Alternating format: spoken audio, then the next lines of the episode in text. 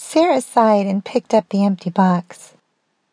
She punched out the bottom and folded the cardboard flat.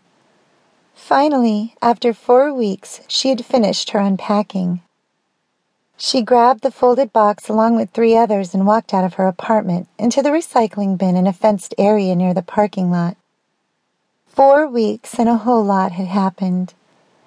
She had started her new job at the law firm, which right now consisted of about 30 hours a week of typing and proofreading pleadings, motions, and depositions, and even more under the dictatorial tutorship of various partners preparing her for the California bar exam.